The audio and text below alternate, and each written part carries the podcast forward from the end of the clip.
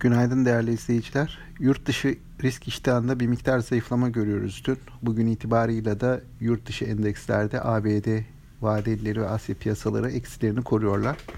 Bunun haricinde bizde de TCMB toplantısı öncesi temkinli kalma tercihi ve COVID-19 ile ilgili ek tedbirlerin olası ekonomik tetkil, e, etkilerine ilişkin e, bir miktar temkinli değerlendirmeler dün BIST 100'de satışa yol açtı.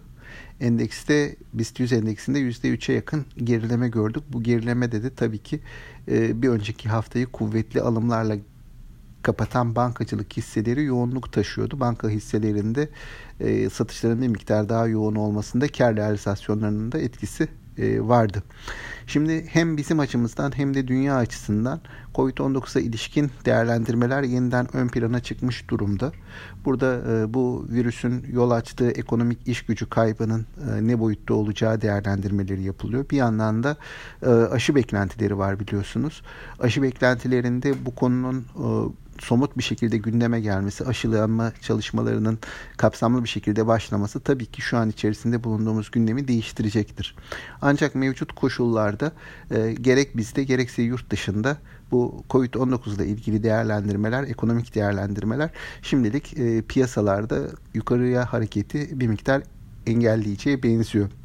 Ee, bizim tarafta yine bu dönemde Mart ayında gösterdiğimize benzer şekilde gıda perakendeciliği ve sağlık sektörü hisselerine bir yönelim olabilir diye düşünüyoruz.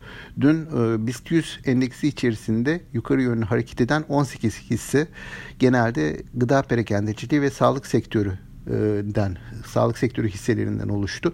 Bu da aslında yatırımcıların da benzer bir düşüncede olduğunu gösteriyor.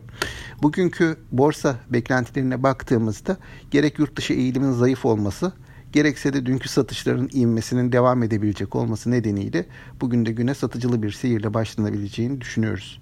Tüm yatırımcılara sağlıklı, bol bereketli kazançlı günler diliyorum. Yeniden görüşmek dileğiyle.